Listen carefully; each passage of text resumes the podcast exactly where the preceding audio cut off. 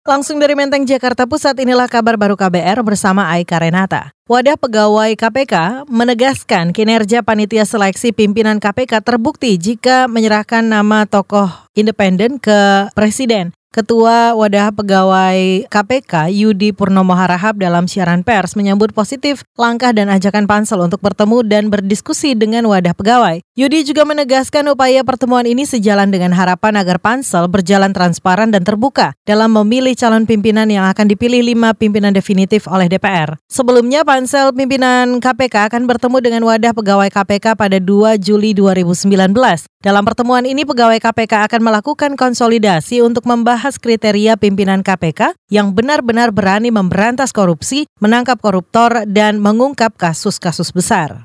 Kita beralih saudara Dewan Perwakilan Rakyat DPR RI menargetkan pengesahan Undang-Undang Penghapusan Kekerasan Seksual tahun ini sebelum periode masa kerja berakhir. Wakil Ketua Komisi yang membidangi perlindungan anak Aceh Hasan Shazili menyatakan DPR akan memperkuat materi pencegahan dan rehabilitasi korban serta memperkuat materi penindakan kasus kekerasan seksual. Sembilan jenis kekerasan seksual dari mulai pemerkosaan, pencabulan, pelecehan seksual itu sebaiknya memang masuk di dalam undang-undang induknya. Nah kami di Komisi 8 akan fokus kepada aspek pencegahan ya, dan rehabilitasi terhadap korban kekerasan seksual. Anggota DPR Aceh Hasan Zazili menyatakan DPR masih terus mengkaji kemungkinan materi penghapusan kekerasan seksual dimasukkan ke dalam Kitab Undang-Undang Hukum Pidana KUHP. Hasan menegaskan definisi dan jenis kekerasan seksual adalah salah satu materi yang akan diperjelas oleh DPR.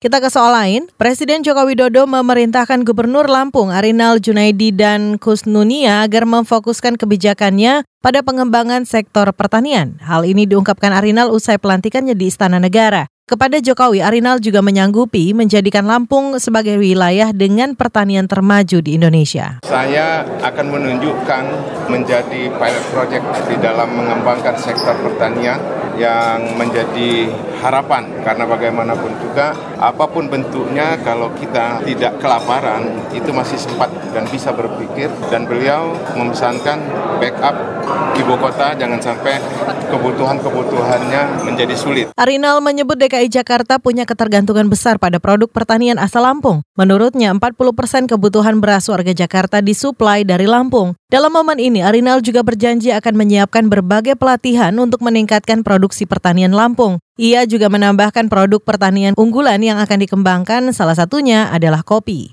Kita beralih, saudara ke informasi lainnya Partai Persatuan Pembangunan P3 menilai saat ini pemerintah tidak perlu membentuk tim gabungan pencari fakta atau TGPF kasus kerusuhan 22 Mei. Politikus P3 Arsul Sani menyatakan pemerintah harus fokus menyelesaikan masalah kerusuhan lewat tim investigasi Polri dan mendorong instansi yang ada seperti Komnas HAM untuk mengusut tuntas persoalan ini. Padahal ya Komnas HAM itu adalah komisi negara yang secara resmi diberi kewenangan juga untuk melakukan penyelidikan dalam kasus-kasus seperti ini karena ini menyangkut dugaan pelanggaran HAM. Kenapa nggak kita dorong saja Komnas HAM untuk juga lebih aktif?